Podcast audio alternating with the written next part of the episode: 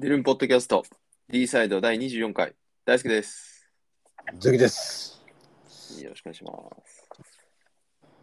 ちょっと近くで暖房が、まあ、子供部屋でやってるけど、暖房が回ってるからうるさいかな、これ。さーっと音してるああ、ファーっていうのは確かに取るかもしれないです。消そう。全然気にならないですよ、そんなに。しました。そこまで拾うんですね、やっぱ。うん。ちょっとマシ？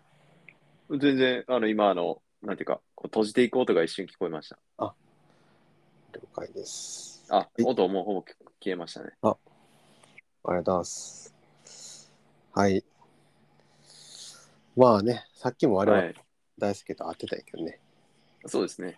うん。まあ、新しいことを聞くと、新しいことというか、新鮮である、なんていうか、ね、普段のこう診療の延長な気はするんですけど、でも全然なんかやってること違うなと思って、ああ、さっきはね、はい。なん何の話か言ったら、まあまあまあ、あの、なんやろ。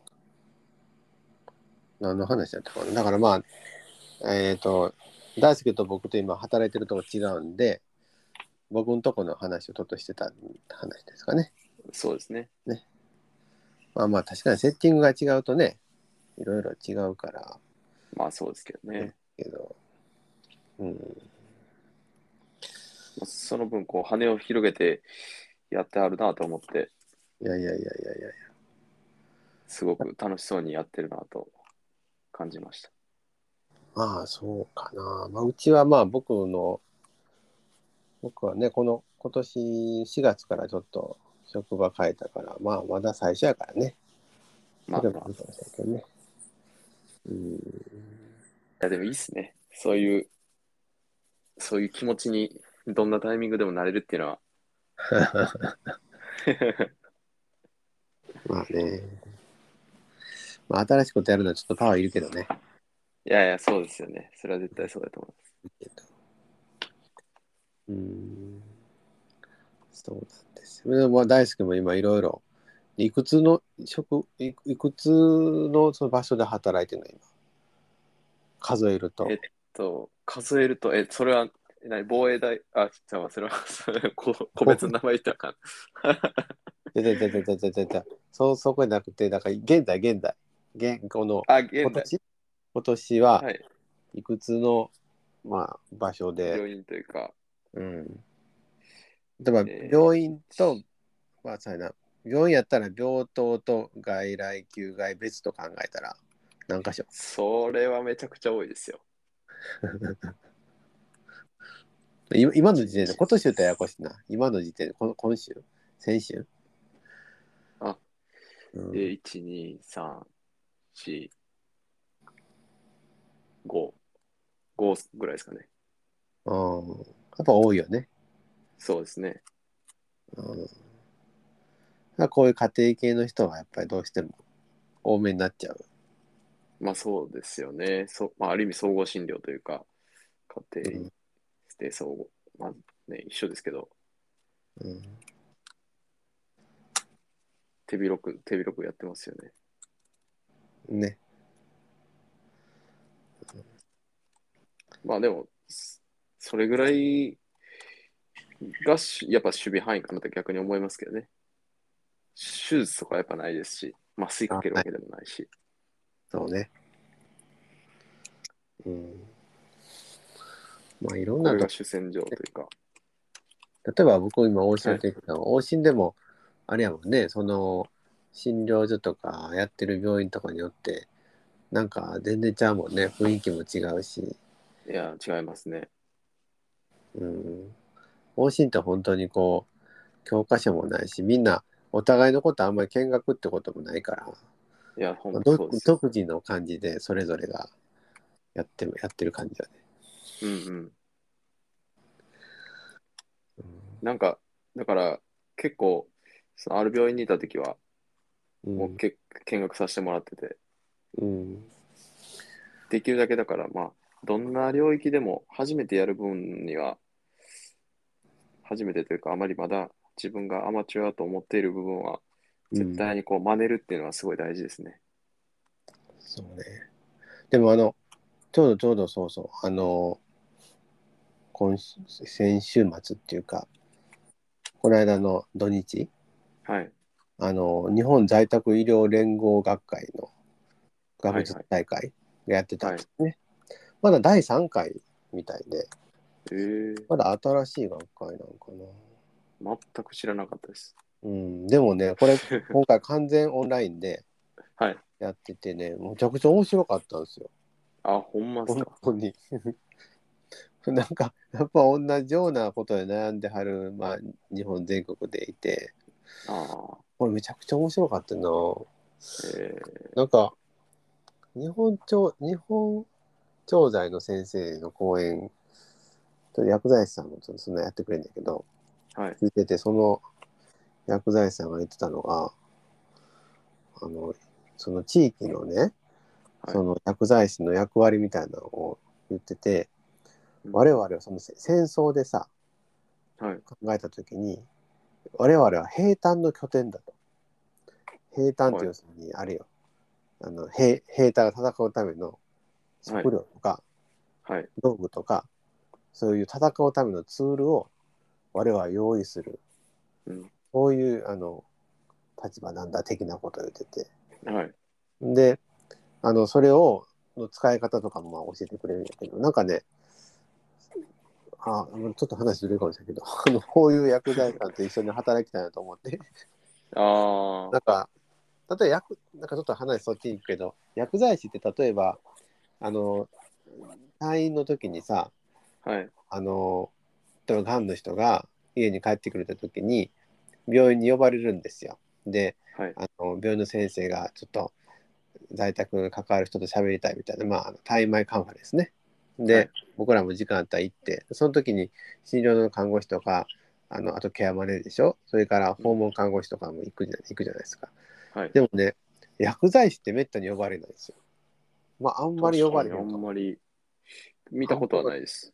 そうやね。でも薬剤師って超重要で、あの、まあ、帰ってくるときに特にがんの人とかだと、ね、それこそいろんな点滴とかが入って、はいとかいろいろ入ってくるけど、その時にやっぱり特殊な点滴ルートとか、針とか、はでそれこそポンプとかね、そういうデバイスがいるんだけど、うんそういうのって薬局があの処方したりもできるものもあったりとか、まあ、あの診療所がレンタルしたりするものとかあるんやけど、うん。それですごいややこしくて、え。ーで、実は最近ってその、まあ、特定医剤って言って、あの、例えばその、で在宅で使うその中心静脈へのルートとかもそうなんやけど、はい。なんか保険点数で薬局が取れるよりも値段が高かったりするらしくって、え。ー出せば出すほど薬局が損するとかね、そんな変な今の変な制度のなんか、あやみたいなのもあって、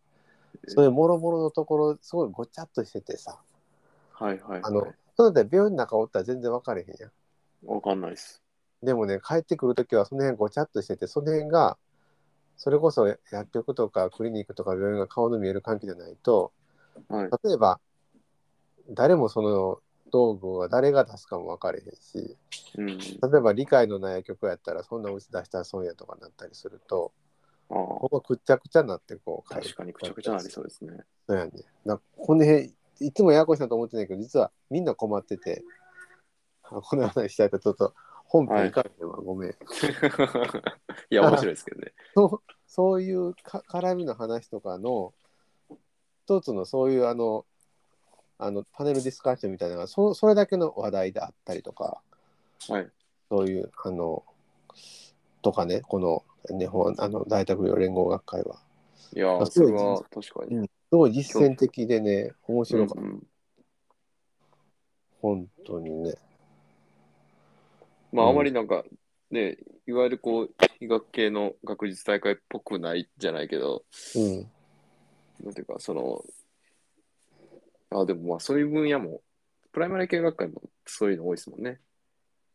そうそうそうそうそうそうあの、ね、せ専門分野がなんか分かれてしまうと、どっちかというと、その、はいいわゆる治療効果のこととか、うんにね、あの、フォーカス多いですけど。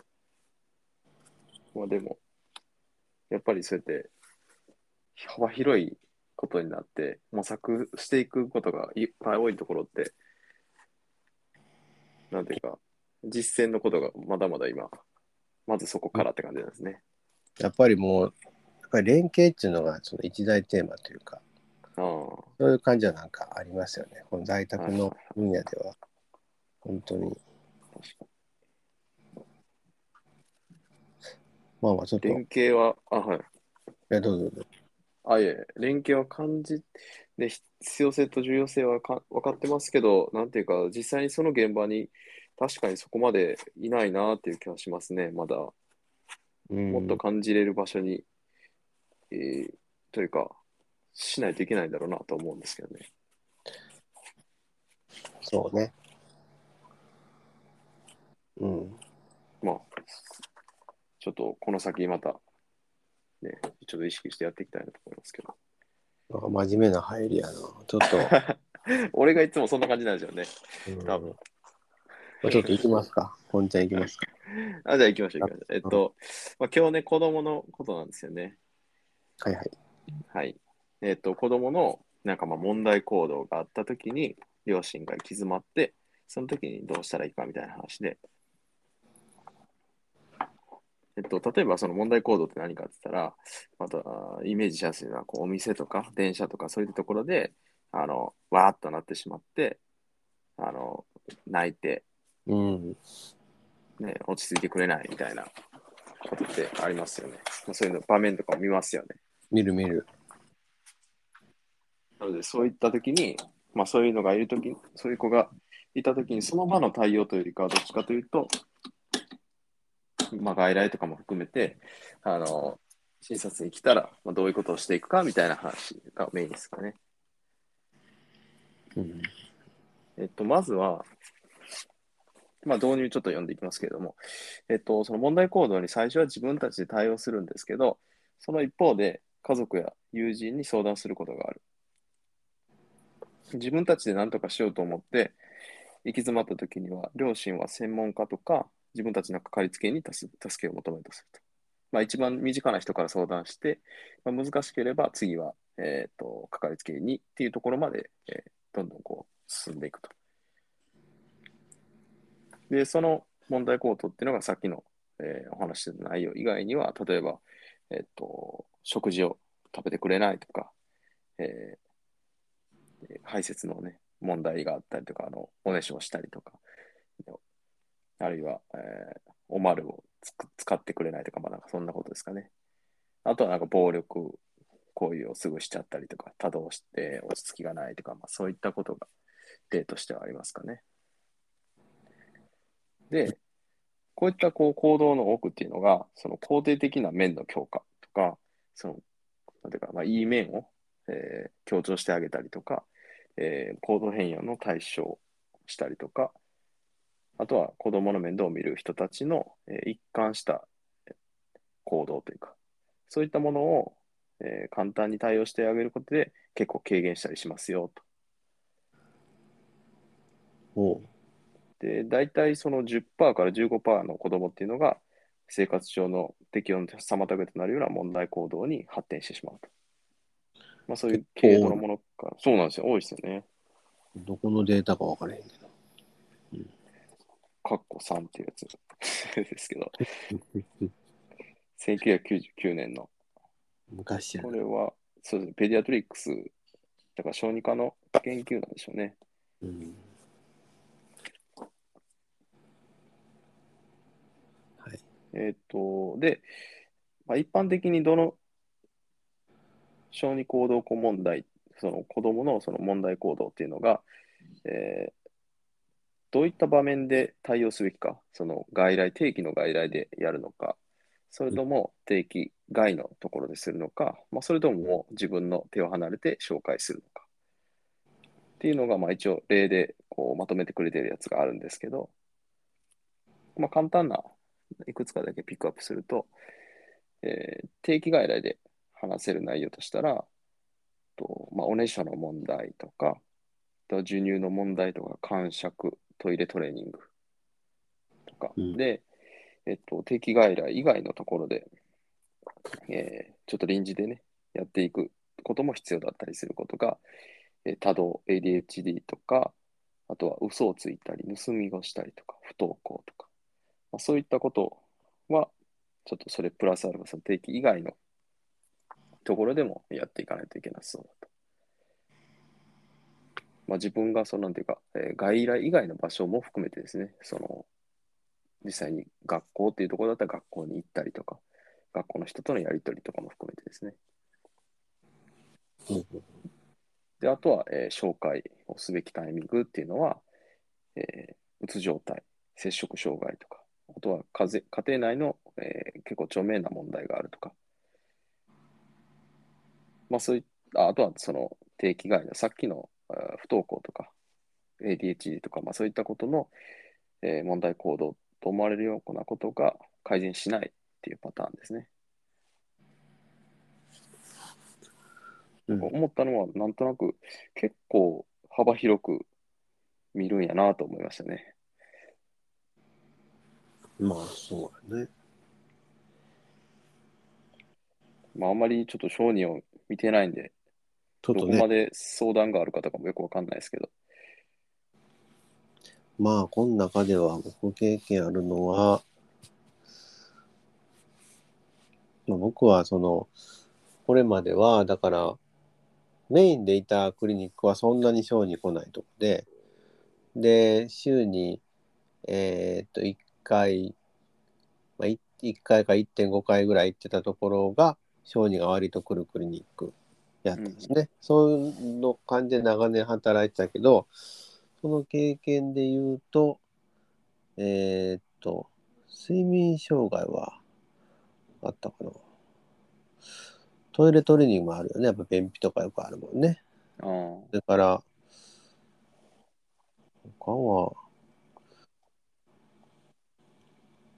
他不登校は多かったな。不登校は何かあるかな。ちょっと大きくなってきた子やったら摂食障害とかね。これはもう確かに紹介したけど、こんな感じかな。あんまり、不登校はね、あんまり見る、見てくれる先生いないみたいで、ああ、うん、なんか、うちに来てた子がいたけどね。そうなんですね。今も大きくなって、はい。うん。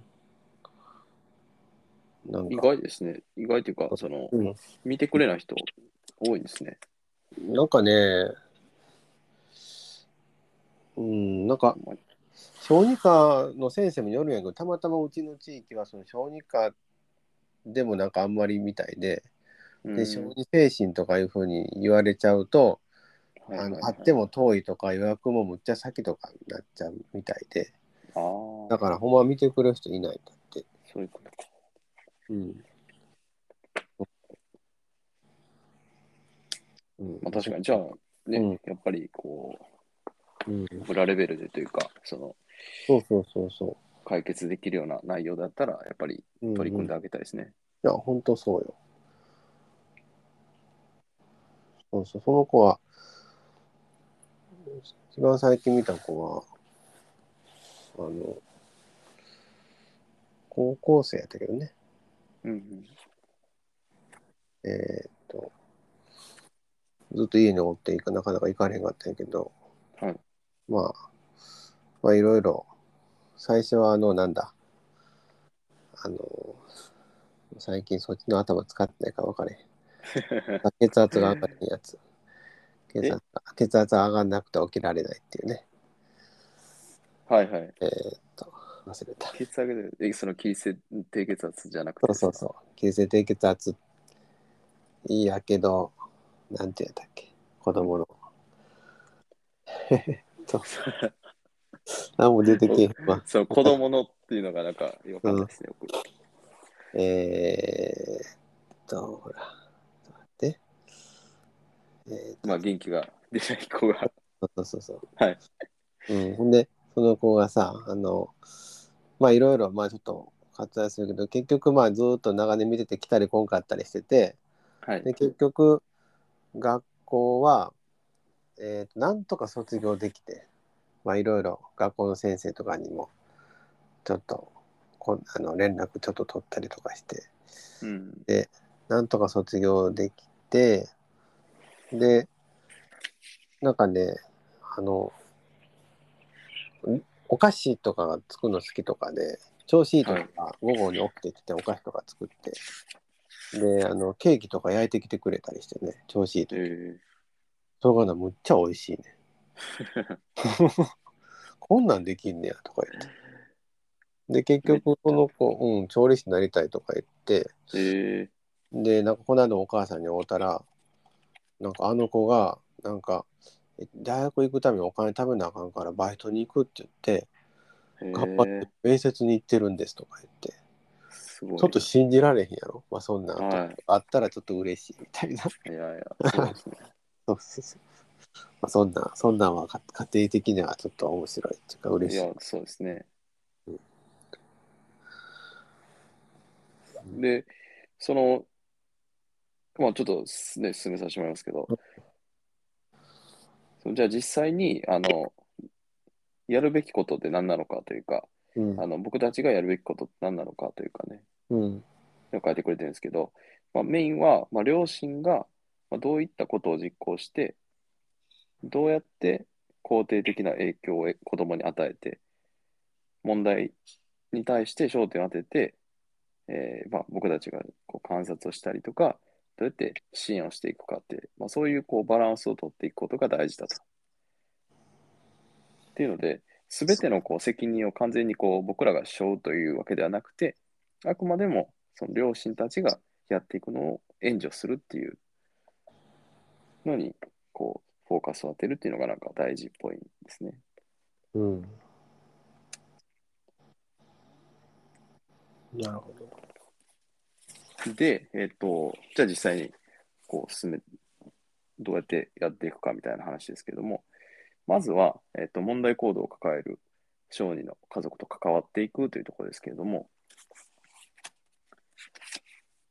もう、あの、189ページのところちょっといきますけどね、あの、まとめみたいなところ、できますけど、とまず最初はその開始して、でからこう、問題を調べていって、そして、えー、解決に向けてどうしていくか、みたいな、その流れなんですけど、まず一番最初、何ページ何ページあ、189ですね。あ、はいはい。あの、まとめ、プロトコールって書いてある。はいはい。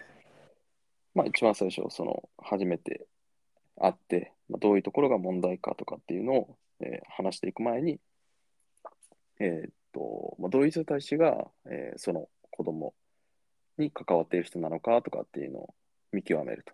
誰がど重要人物であって、どんな関係性なのか。っていうのを、まあ、まず把握する。そして、えっ、ー、と、両親たちが一体どういうふうに、その子供をこうしてあげたいみたいな考えを持っているのかっていうのをはっきりさせると。それは何かっていうと、えっと、例えば、これ174なんですけど、両親がどうやって変わってほしいと思っているのかを明らかにする。まあ、これなんか例が書いてるんですけども、えー、ある奥さんが赤ん坊のような子供が、あと子供が、自分の子供が赤ん坊のような子供をしていて、まあ、それをなくなってほしいんですと言っていて、で、医師の対応としては、えー、その、そういった行動がもしなくなったとしたら、どんな行動をしてほしいと思うんですかっていうのを問いかけて、まあ、やってほしい、うん、実際にどんなってほしいっていうのを聞き出すと。そしたら、そのお母さんは、えー、お母さんをこう敬うように年齢相応に話すようになってもらいたいなと。うん、っていうふうにこう、えー、聞き出していけたみたいなことですね。まあ実際にだからどういうふうになって変わってほしいっていうのを、えー、問いかけると。で、次に、えー、問題。そじゃあ実際にどんな問題が起こってるんですかっていうのを聞いていくと。これまた189戻りますけど、うん、えー、まずまあ普通にもうこれは話を聞いていく、なんていうかね、問題を探っていくっていうので、そんなにこう、特に、えーと、普通のこう問診を深めていくっていうのに、そんなに違いないですけども、と、発症時期、期間で頻度、で、問題の詳細について、えーその家族メンバーがどう関わっているかも含めて理解していくと。まあ、普通にこう、ね、問題を深掘りしていくっていうのをして、で、その上で、あの、大事なのが葛藤がやっぱり生まれると思うので、その、えー問題に対して良くしようと思ったときに、両親の考えがぶつかったりとかするっていう、そういう葛藤が出てきたときに、まあ、必ず、えーそういった分裂分裂というかね、お互いの葛藤によって悪い方向に向かないようにっていうのを心がけましょうっていうことが書いてますね。葛藤、そうですね。問題を探索して探してた時に、そうです、そうです。問題、あ、まあ、あの、問題を探してい、探っていってる最中に、いや、それをお前がああやってるからやろうみたいなとか、ああ、なるほど。そうあお前がいつもこうやって甘甘やかすからこうなるんやみたいな、そういった、えーこう、お互いの感情面とかが急に出てきたりしたりとか、りする、そういった葛藤も含めてですね。なるほど、なるほど。わかりました。はい。で、まあそういうのが出てくるとね、なんていうか、次に進まなくなっちゃいますし、あの、せっかくね、夫婦揃ってその子供をいい方向に向けてあげたいと思っているのに、いいい方向に向きにくくなっちゃうと。で、もう、それで話を聞いていったら、次、解決に向けて焦点を当てていくっていう話になって、実際に、えっ、と、その問題に対して、両親が試みたことについてまず聞いていって、で、えーその問題が生じないときってあるのっていうのをまあ確認してみて、あの、まあ、それ、例えばさっき言ってた感触の話で言えば、感触がこんなときは、えー同じような状況なのに起きてないよとか、まあ、そういったエピソードを聞いてみて、こう解決の糸口にしていくみたいなことをちょっと聞いていくんですね。で、他には、えっと、家族、その両親も含めて家族に、えーじその人その人その人たちが持つ長所ですね。まあ、こういうところは自分たちは、あの、なんていうか、子供に対してもあまり、なんていうか、強く言わないようにできてるよとか、結構我慢すするようにはできてますよとか、まあ、そういった長所ですよね。っていうのを聞いてみて、えーそれを利用していくように使っていくと。うん。あとは、その最後に、えー解決するためにどういうふうに計画をしていくかっていうのを、まあ、両親自身が立てていくと。まあ、そのサポート役に回るみたいな感じですね。なるほど。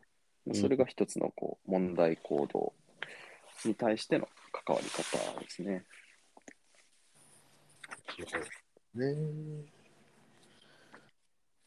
まあ全部本当、僕経験が何もないっていうのがね、ただ読んで、あそうなんや ぐらいの感じなんですけど、まあ大輔はな、ずっと救急におったわけやから、ないわな、そら。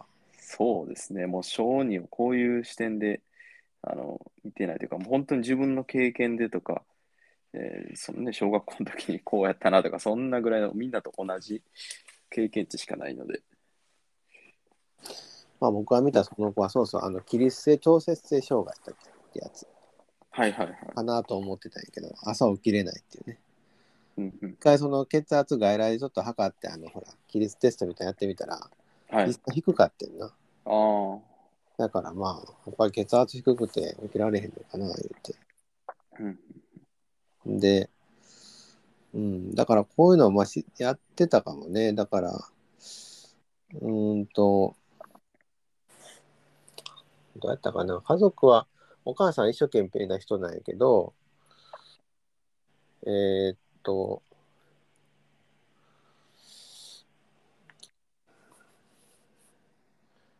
なんかその、まあちょっと起き、おなんちゅうかな、頑張って朝起起こそうとしてたんやったかな。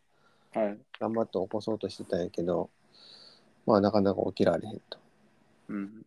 だからまあそういうもんやった話をして、血圧上がるように水はちゃんと飲んでっていう話と、うん。え何したかな僕そういう指導やんな。でうん。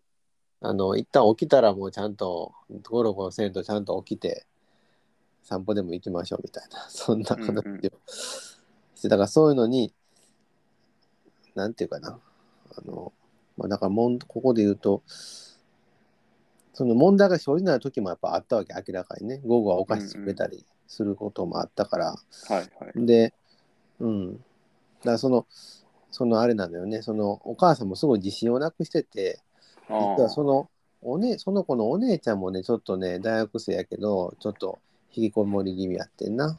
はいはい。で、そんなこともあって、すごい自信をなくしてはったから、うん。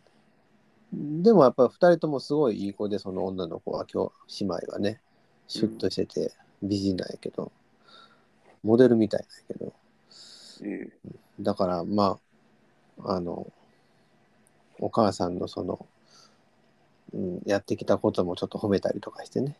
えうん。そんな感じでやってたな。ね。なんか僕もちょっと手探りでやってた思い出がありますけど。うんうんうん。そうそうあんまりだから医者っぽくないよね。なんか本当にこう。そうですね。カウンセリングって感じですね。そうそうそうそんな感じでしたね。うん。なんか本当にこのたびたび頻用っていうかね、よく使ってる手法として、そのうんできてることを褒めて、あそうそうそこを糸口にやっていくっていうのは、そうなんですよね。うん、そうそうそうそう。いやその子も言ってた、あの、あの後でお母さん言ったけど、僕はその子ケーキ持ってきてくれた時、初めて持ってきた時に、すごい美味しかったんです、ほんまに。本気で美味しかったから、僕すごい美味しいなって言って食べたんやけど、ほんだら後でお母さん言ってて、なんかね、それがすごい嬉しかったみたいですって言ってて、なんかあんまりそういう風な経験がないみたいでさ。あーだからやっぱりもらって美味しく食べるのも重要なんやなと思って。また作ってくるって言ってましたとか言って。実際何回か作ってきてくれたんやけどね。へうん。そう、だからもらったらな、もう美味しく食べなあかんね。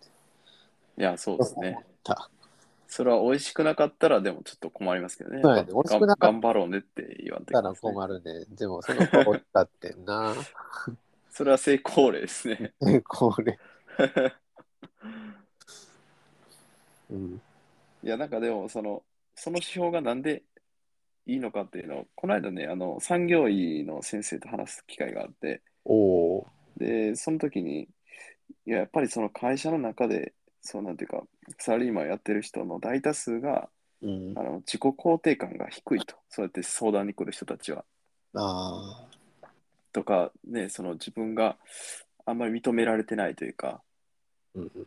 まあそういったところの悩みがやっぱ結構強いから、できてるところをあの褒めてあげたりとかするっていうのはやっぱ効果的だっていうのは、多分そういう、こうね、言い換えると、その自己肯定感を、まあ、くすぐるっていう意味方でいいのかわかんないですけど、でもそこを、えー理解してあげるっていうのが、なんていうか、その本人のうん。達成感というか、あ、そねそこれでいいんだみたいなことにつながるんだろうなとは思いましたね。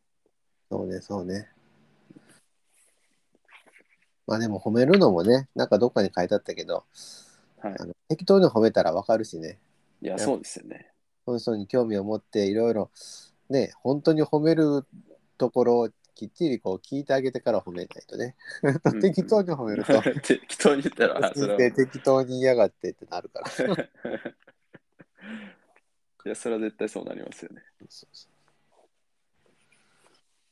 そで、えっと、で実際に、その、さっきまではね、ある程度こう、どうやって援助していきましょうかっていう話でしたけど、でそれでも行き詰まった時にどうしようかっていうところですけど、これ179ページなんですが、ううんと両方の親がしつけの計画について意見が一致することがまず大事だと。うんで、その次に、しつけっていうのは明確で揺るぎないものにする必要がある。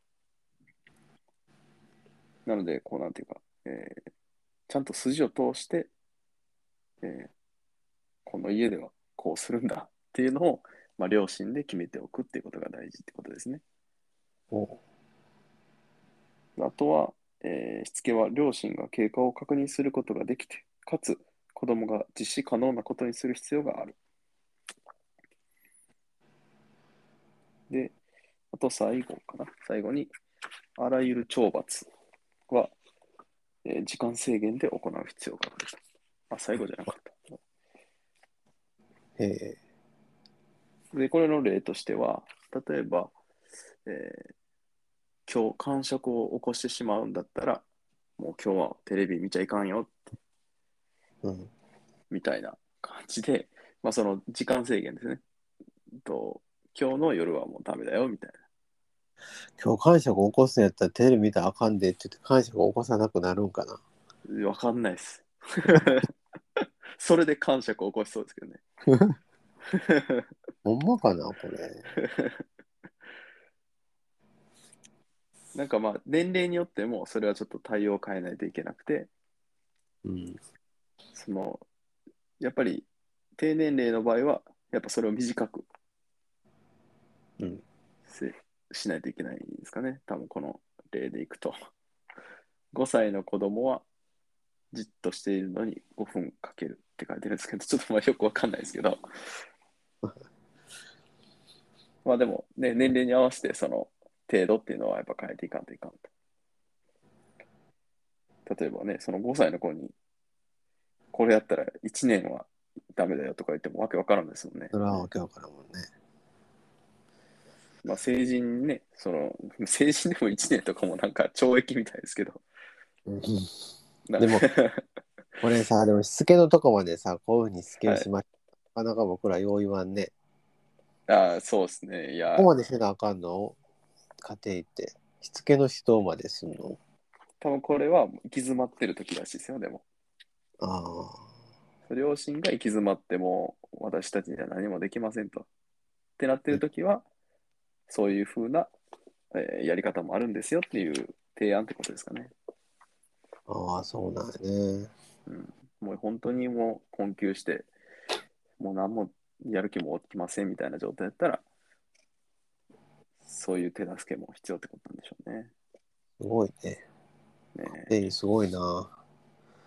まあでも親が確かにこう、例えばうつ病とかになっちゃってたりすると、なんていうか考える気力もなくて、でもそれはそれで無理ですね。どっちにしろ。うんどう言ってあげても難しいですもんね。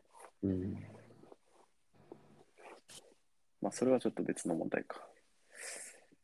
いや、家庭医、それはすごいですね。これも、こんなことまでやってると。ええやな。間違いなく子供いないとできないですね、これ。うん。で、えっと、他には、えー一度計画を立てたら、それを両親と子供が両方ともこう共有されている状態っていうのをちゃんと作りましょうねと。で、場合によっては、えー懲罰の詳細を記載した短い契約書を作ることがあるって書いてるんですね。なんかすごいな。でもね、これ僕多分ちっちゃい時やってましたね、ちょっと。そうなん。それ何、はいそれの経験。どういうこと？そのけその兄弟喧嘩をして、うん。その兄弟喧嘩っていうのはやっぱり良くないと。ということで、僕は、えっ、と、何月何日に喧嘩をしたから、えー今度今今後しないように誓いますじゃないですけど、約束しますみたいなことをなんかに書いたとかにあありましたよ。え何回かそれ、家のなんかあのよく見えるところに貼ってましたもん、兄弟。ー、なるほどね。全然喧嘩してましたけどね。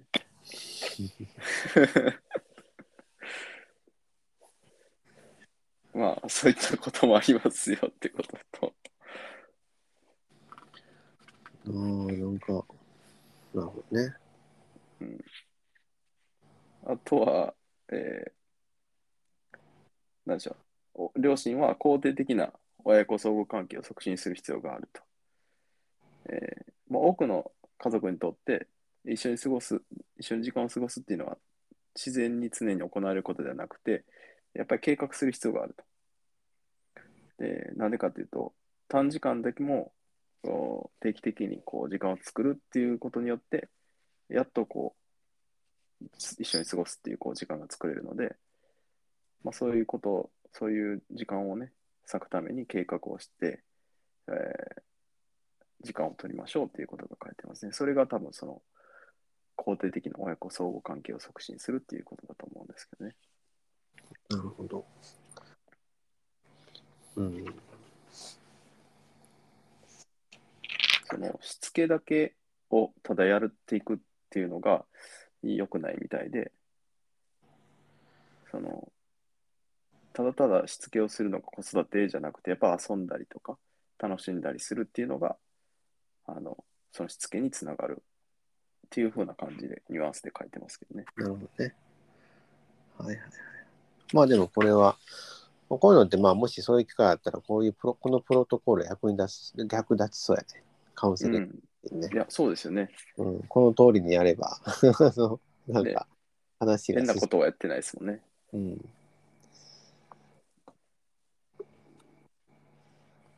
相手からも、それを、これをきっかけにいろいろ話引き出せそうですしね。うん、そうだね。そうそうそうそう。あとは、えっ、と、学校とこうやり取りをしないといけないパターンの話とかもちょろっと書いてて、はいはい。えーもしじゃあ学校とやり取りしないといけないようなタイミングがあれば、えー心がけておいてほしいのは、コンサルタントとしての役割を保ちましょうと。何かというと、えーヘルスケア臨床科、まあ、臨床科は、えー学校の全職員にコンサルテーションをすることができる。だけれども、学校の問題行動を解決する責任を持つわけではないと。で、まあ、特に、えー三角関係っていうのにはならないようにしましょう。うん、その学校と両親とその間に挟まっちゃうっていう状態ですね。はいはいはい。まあ、三角関係になるってことね。そうです、そうです。三角関係になるようにするってこと？ならえっ、ない。と、あ、えっ、と、三角関係に、な、三角関係というよりかは間になっちゃうんで、間に三角三角は別にいいんかいいですよね、多分ね、三角は。三角悪くないよね、多分。そうですね、相互的にこう喋ってるんで、そうやな。うん。はい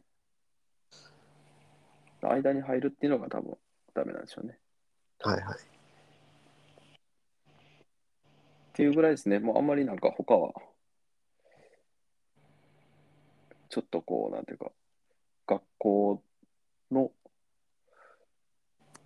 うん仕組みの中に入るとか、なんかそんなことがちょちょこちょこ書いてますけど、あんまりそこまではやりますかね。やりますかねって、あんまり深く読まなかったんですけど、いや、やれへんじゃない。ね、コンサルトを受けたら、やっと、まあ、どこまでやっていくかといったら、まずは、やっぱ多分その間として、間というか、その学校と両親の話を聞いて、うん。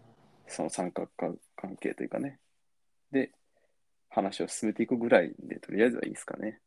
うんで、えーいつ紹介するか、その専門家にね、紹介するタイミングはさっきね、簡単にお伝えしましたけれども、えっ、と、どこだったっけな。あ、紹介する場面。これは、えっ、と、計画に対して両親の意見がもう全然一致しない。こう、どう頑張ってもずっと、えーうん違う方向に向いちゃってる状態。とか、あとは、長期間の夫婦間の不一致の状態があると。まあ、これも、ね、えっと、意見だけじゃなくて、多分その、単純に関係性としてもってことでしょうね。うん。あとは、えー小児の問題が1年以上続いているとき。他には、えっ、と、まあ、暴力とか、家庭内暴力、薬物とか、虐待とか、まあ、そういった精神病の内容の部分が入っている場合。うんあとは、えーまあ、あまり時間がないときとか、えー訓練を受けてないと感じる場合は紹介しましょう。まあ、だから自分の手に負えんと思ったら、早めにもうバトンタッチしてあげた方がいいよってことですね。そうやね。真面目な家庭員ほど頑張るからね、自分で。ああ、家庭って何でも見ないといけないから。確かに。自分で見ちゃおうとしてしまいがちですよね。うん。そこはね、でも無理な時はね。うん。でも紹介するとこないで、こんなん。いや、確かに、そのさっきね、先生が言ってたように、ないんでしょうね。まあ、本当に個人的なつてがないと厳しいかもしれないですね。だ僕やったら医師会の、同じ地域の医師会の小児科の先生に相談するかな。ああ、はあとはどうしたらいいですかって。いはい。うん。いや、そういう手はすごい大事ですね。そういうつてというか。だからみんな医師会バカにするけど、医師会大事なんですよ。うん。そう医師会がレベル、なんかイメージ悪いの日本医師会のせいやからな。確かに。あの中川会長のせいやか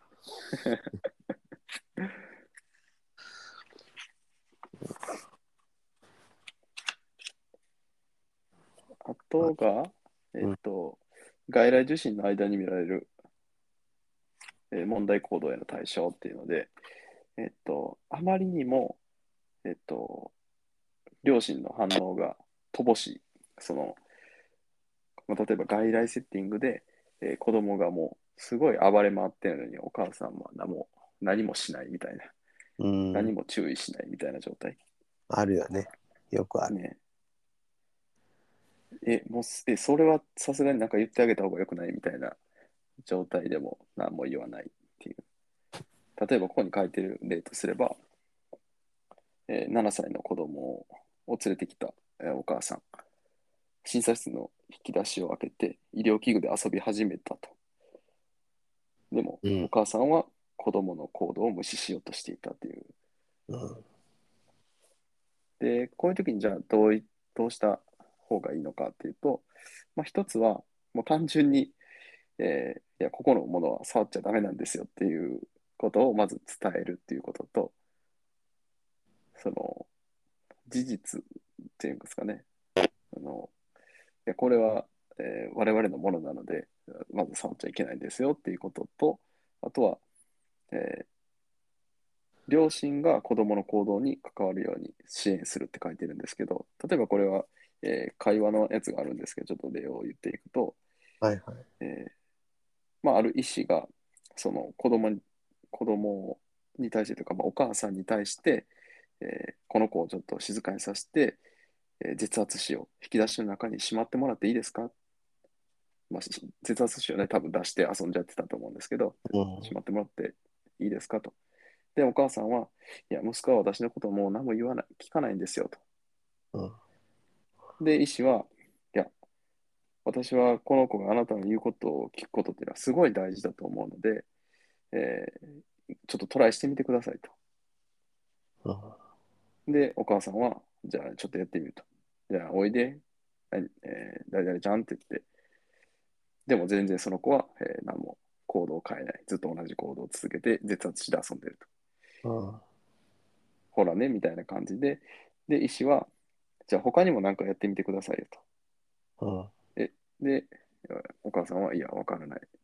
いや、でも先生やったら、多分、あの言うこと聞くと思うんで、先生に言ってもらっていいですか？みたいなことになって、うん。いや、私は、あくまでもこのこの子は、あなたの言うことを聞くっていうのが大事だと思うので、えー他に何かやってみましょうよと。で、お母さんは、いや、もう何もき考えつきませんと。